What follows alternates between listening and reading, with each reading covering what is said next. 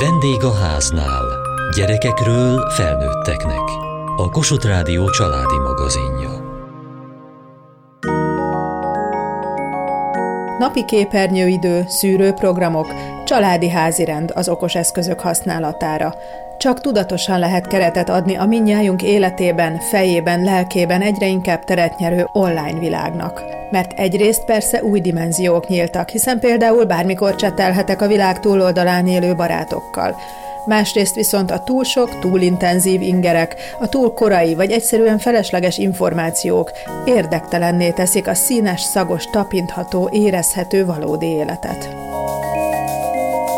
semmiképpen nem szeretném azt, hogy teljesen bele menjenek ebbe a világba, de például a Dávid az, aki fölmegy utána fürdött, fogmosás, lefekszik, de úgy fekszik le, hogy előtte még számítógépezik, nem tudom melyik barátjával, hogyan. És ezt is annyira nehéz megtiltani, mert néha olyan kommunikációk mennek, tehát olyan élményeket szerez, amit azt mondom, hogy kell lenne kihagyni. Volt úgy, hogy tanulást segítettek egymásnak, és egy játékból kiindult az, és ezért megéri. De mindig úgy vagyok vele, hogy amikor már így az ő esetében én azt mondom, hogy 9-10 órakor ráér lefeküdni, mindig beszoktam, hogy kopogni, hogy akkor most már aludni kéne, és akkor így rám néz, jó, jó, anya, megyek, csak ezt meg befejezem. És tényleg befejezi. És utána lefekszik, és nyomja tovább a telefonja. De az már nagyon rövid idő, tehát az még egy ilyen 5-10 perc. Tehát nagyon lehet látni, hogy nagyon nehezen válik le abból a világból, és igazából így belegondoltam, hogy csak gyerek lehetnék, és akkor főznének mostának, takarítanak rám, akkor én is nagyon szívesen játszanék ezekkel a játékokat. De valljuk be őszintén, ez tök jó, és ha még csapatban is tudunk játszani, és nem kell otthonról elmenni, hát a világ legjobb dolga lehetne. Tehát ez nem olyan rossz, csak hát tudni kell kezelni. Nálunk mondjuk tiltólistán vannak a gyilkolós játékok. Nagyon katonások, amikor lövöldözünk agyba főbe valakit, ezt, ezt én nem. Mennyire gyakran vagytok különböző közösségi felületeken, és mennyire vagytok függői ezeknek a felületeknek? Én személy szerint úgy gondolom, hogy ez ingadozó, hullámzó, hiszen az érettségi miatt volt egy nagyon-nagyon-nagyon hosszú olyan időszak, amikor szinte semmit.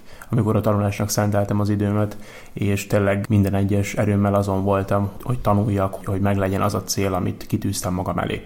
Azonban én úgy gondolom, hogy amikor eljön a nyár, amikor egy picit feljebb hagy ez a figyelem, akkor én magam is nagyon könnyen esek abba a hibába, hogy például a képernyőidőm is, ez egy meglévő statisztikai adat, hogy az növekszik, meglehetősen nagy mértékben.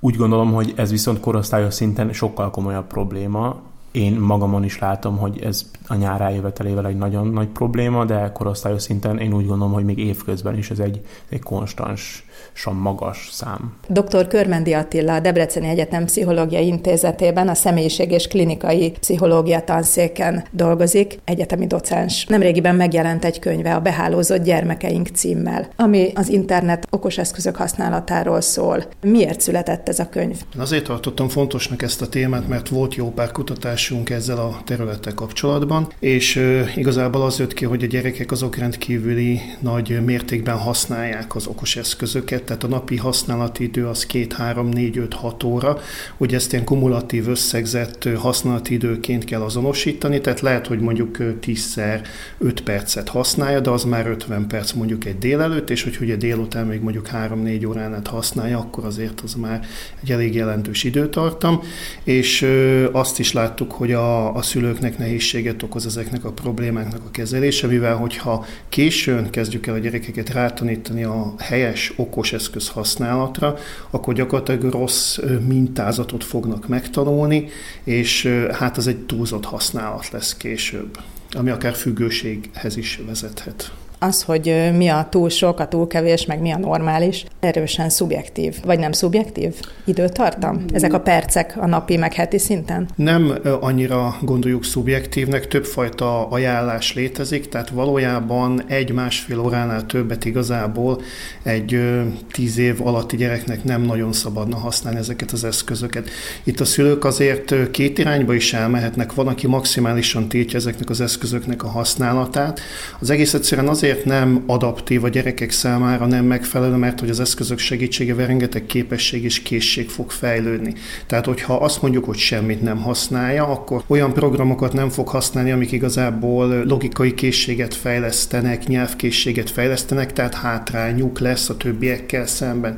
Ugyanakkor viszont, hogyha ha túlzott használat lép fel, akkor ezek a képességek és a készségek nem biztos, hogy megfelelő módon fognak fejlődni. Tehát egy egészséges egyensúlyt kellene fenntartani, illetve természetesen az sem mindegy, hogy milyen programokat, milyen alkalmazásokat használnak a gyerekek az okos eszközön.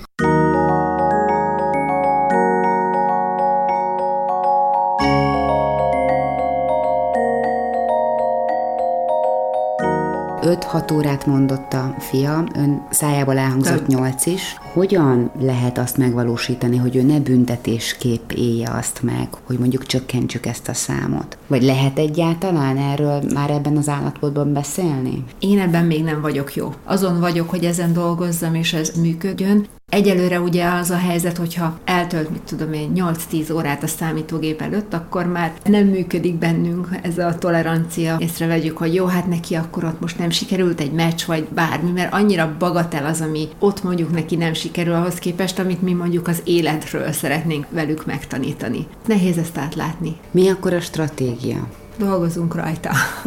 Csökkenteni mindenképpen. Pakolt ki a mosogatógépet, gyere segíteni, most gyere, család leül, filmet nézi. Tehát mindig valami hátulról jövök, és valami olyan programot, amit elfogadhat, szeretne is, vagy tetszene is neki, ezzel kirángatni. De ez borzasztó nehéz. Világszerte, vagy legalábbis Európában több kezdeményezés is született már legutóbbi hír egy néhány héttel ezelőtt, hogy egy ír kisvárosban a szülők meg az iskolák összefogtak, hogy akkor egységesen senki nem ad okostelefont a gyerek kezébe az általános iskolában, és ezt minden szülő aláírta, hoztak erre egy közös megállapodást vagy szerződést, tehát talán működhet. Igen, abban az esetben, hogyha egy közösség vagy egy kisebb közösség megegyezik abban, hogy, hogy ők nem használnak okos eszközt, akkor az nyilván az adott közösségen belül a gyereknek nem fog hátrányt okozni. A kérdés az mi van, hogyha máshova megy el mondjuk a középfokú oktatás folyamán, vagy mondjuk a felsőfokú oktatás folyamán, de természetesen ezt a hátrányt is lehet ellensúlyozni a jó képességekkel. Viszont én nagyon-nagyon sok olyan serdőt ismerek, aki gyakorlatilag mondjuk videójátékokból tanult meg angolul.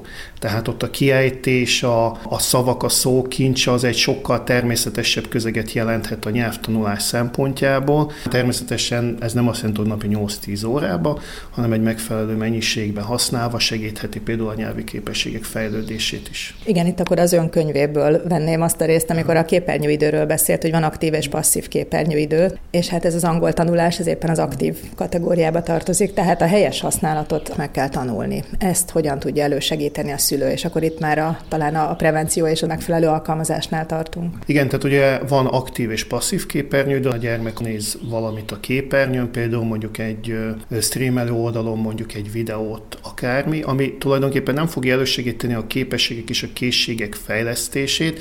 Igazából információt valószínűleg fog kapni, de ezt mégis passzívabb kép képernyőidőként számoljuk. Az aktívabb képernyőidő esetén a gyerek például mondjuk egy fényképet megszerkeszt, és ezzel nyilván valamilyen esztétikai képessége, készsége fog fejlődni, vagy mondjuk egy videójáték folyamán van egy puzzle, amit neki ki kell raknia, ami ugye a logikai képességeket, készségeket képes fejleszteni. Ez már megint aktívabb képernyőidőnek minősül. Minél több az aktív képernyőidő, ugye annál hasznosabb maga az okos eszköz, eszköz, viszont arra is figyelni kell, hogyha csak aktív képernyőidőt biztosítunk a gyerek számára, akkor az lehet, hogy az ingerek túlzsúfoltságát fogja eredményezni. Tehát kell neki a passzív, és kell neki a szórakoztató képernyőidő is, amikor tulajdonképpen ő csak szórakozásra használja. Hogyan lehet elkerülni azt, hogy függőség alakuljon ki, hiszen azért amellett, hogy van, aki megtanul angolul, azért a többségre nem ez jellemző szerintem, mondjuk a videójáték használat során. A függőségnek elég sok kritériuma van, igazából olyan, hogy okos eszköz függősége a diagnosztikai rendszerekben nem található meg,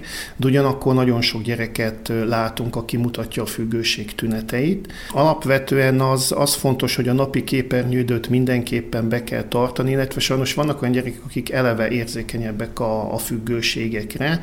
Ugye ezt különféle kutatások összefüggésbe hozták például a dopamin rendszer érzékenységével, tehát feltételezhetjük azt, hogy vannak olyan gyerekek, akik eleve érzékenyebbek a függőség kialakulására, viszont a használati idő korlátozása az segíthet ennek a egész viselkedésnek a keretezésébe. Általában, amit javasolni szoktunk, hogy a kötelességek és a, a feladatok és a tanulás elvégzése után használják az eszközt, és ne előtte, mert hogy akkor a hétköznap élet által biztosított inger mennyiség nem biztos, hogy elegendő lesz az ő érdeklődésének a fenntartásához.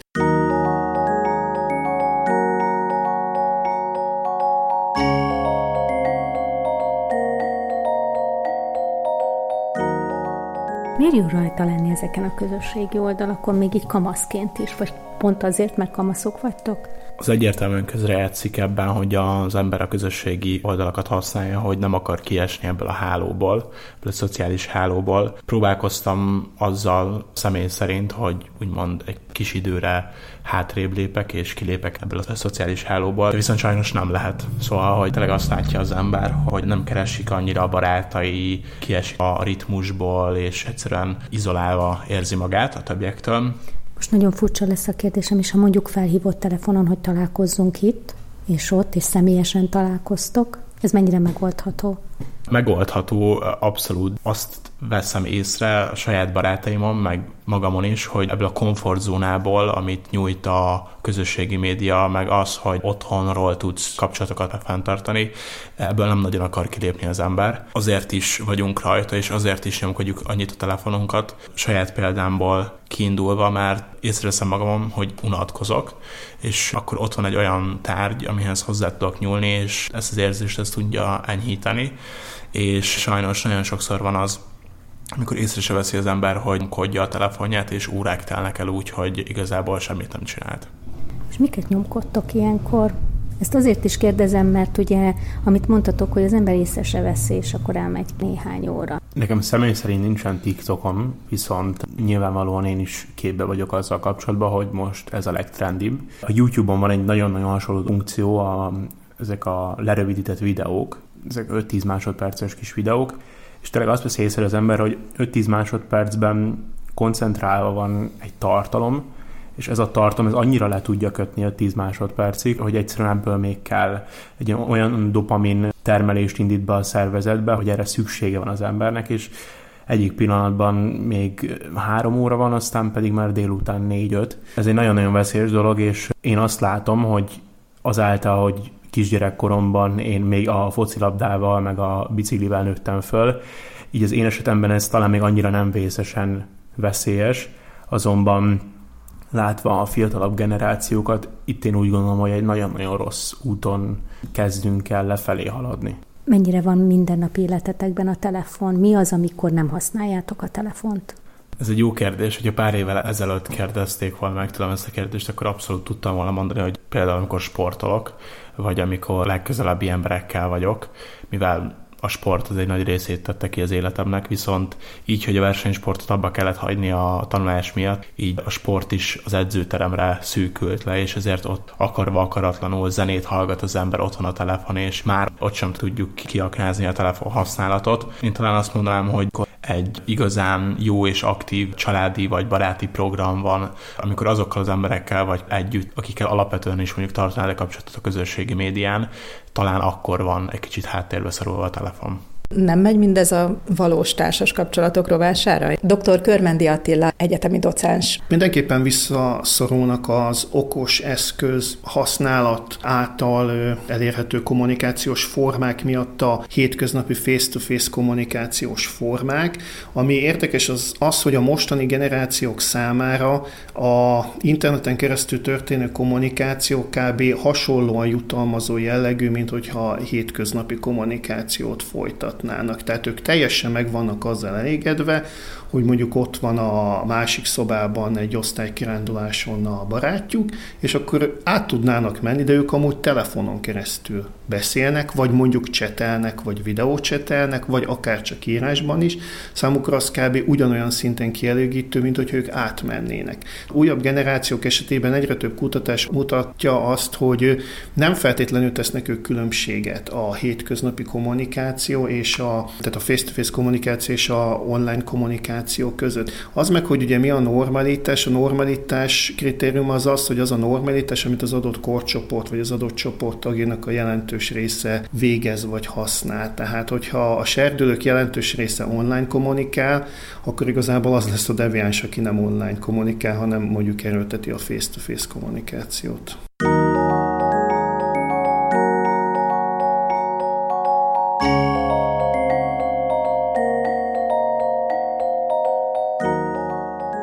Nekünk a COVID az, ami megnehezítette ezt a helyzetet, addig teljesen jól működött a számítógép használat. És akkor ugye hirtelen le kellett több órára ülni a számítógép elé. Hát mi is csak kapkodtuk a fejünket több gyereknél, hogy most egyiknek ezt beadni, azt beadni, amazt beadni, tehát elvesztünk mi is ebben, tehát nyilván ebben mi is hibásak vagyunk, és úgy hagytuk, hogy sok legyen az óra, amit eltöltenek a számítógép előtt. Akkor ugye kiderült, hogy ebből már nem kellett annyira sok a tanuláshoz, viszont egyre több lett a játék. És ezzel így mi nagyon el elcsúsztunk, szerintem nagyon sokan elcsúsztak vele, illetve azt veszem észre, hogy most már nagyon a modernkor babysittere lett ez a számítógépes játék. És már több mint tíz évvel ezelőtt már mondogatták azt, hogy ezek a kis telefonok, tabletek kiváltják ugye a babysittereket, mert akkor legalább anyag tud főzni, apa tud esetleg dolgozni, hogyha otthon van valamilyen Béke van és nyugalom. Igen, de nem nem valós béke, mert aztán jön a fekete leves. Dr. Körmendi Attila, egyetemi docens. Nyilván az egész családon belül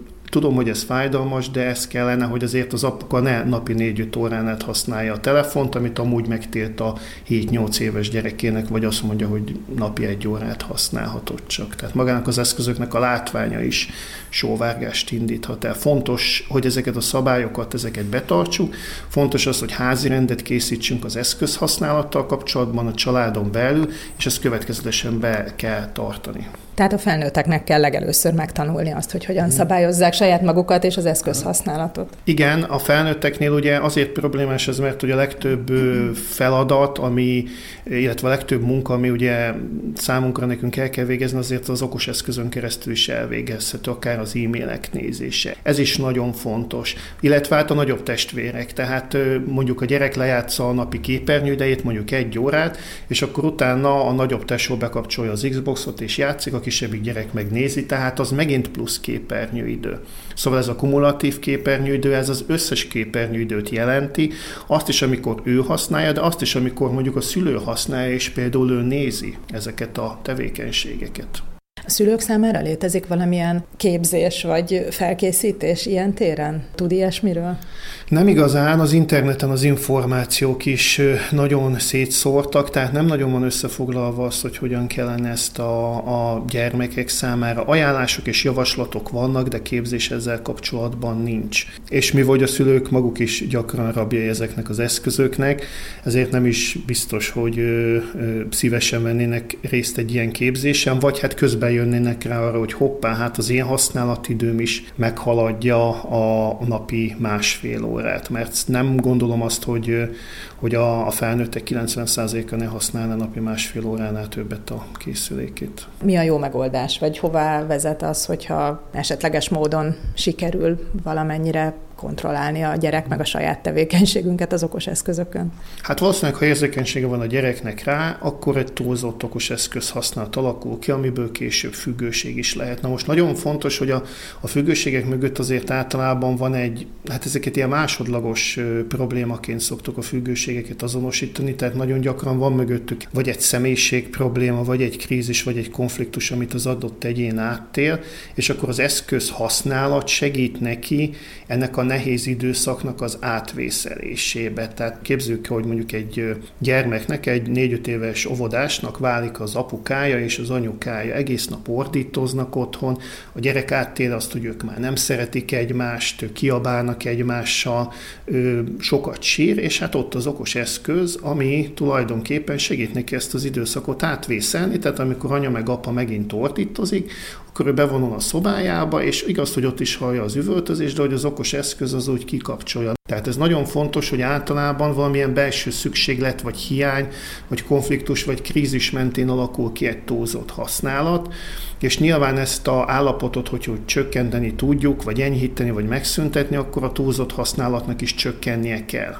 Összességében véve ön azt mondja, hogy figyelmen kívül nem lehet hagyni az okos eszközöket, hiszen oly mértékben elterjedt és olyan komplex alkalmazási lehetőségei vannak a mindennapi életünkben felnőtteknél és már a fiataloknál is, hogy fölösleges küzdeni ellene. Viszont akkor inkább emeljük ki az előnyeit, úgyhogy közben vigyázunk arra, hogy a hátrányairól se feledkezzünk meg, tehát azt igyekezzünk elkerülni. Igen, illetve nagyon következetesnek kell lenni, amikor a gyermekeket tanítjuk az eszközhasználatra, tehát az eszközhasználati időt időt korlátozzuk, szabályokat hozunk létre. Ő nagyon fontos például ugye az okos eszközök használatánál, hogy az egyes alkalmazásoknál nagyon sok szerencsejátékos ellen megtalálható, amit akár a felhasználók nem is vesznek észre. Megpörgetnek egy szerencsekereket, és akkor nyernek, ami amúgy egy nagyon ártalmatlan dolognak tűnik, de hogy a gyerek, aki mellettünk ül és végignézi azt, hogy én megpörgetek egy szerencsekereket, és mondjuk a játékon belül nyerek egy nagyobb nyereményt, egy összeget, vagy egy értékes tárgyat, tárgyat, az gyakorlatilag egy szerencsejátékos szituációban vesz részt. Tehát, hogy ezt azért nagyon tudatosan kellene csinálnunk, és az emberek jelentős része ezzel így nem foglalkozik. És sajnos a alkalmazásokat, a videójátékokat készítők, azok pontosan tisztában vannak ezekkel a mechanizmusokkal. Tehát kifejezetten olyan részek vannak beépítve a videójátékokba és az alkalmazásokban, amik elősegítik a függőség kialakulását. A reklámokat ugyanúgy, tehát ezek az alkalmazások tele vannak reklámokkal, tehát igazából a, a fiatalabb gyerekek okos eszköz használatát azt a szülőknek folyamatosan kontrollálni kellene. Tehát ott kellene lenni az eszköz használatnál.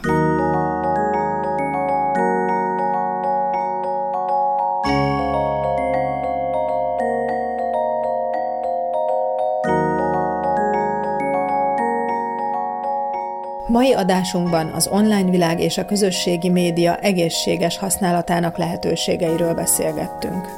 Kövessék műsorunkat podcaston, vagy keressék adásainkat a mediaclick.hu internetes oldalon. Várjuk leveleiket a vendégháznál kukac mtva.hu e-mail címen. Műsorunk témáiról a Kossuth Rádió Facebook oldalán is olvashatnak. Elhangzott a vendégháznál.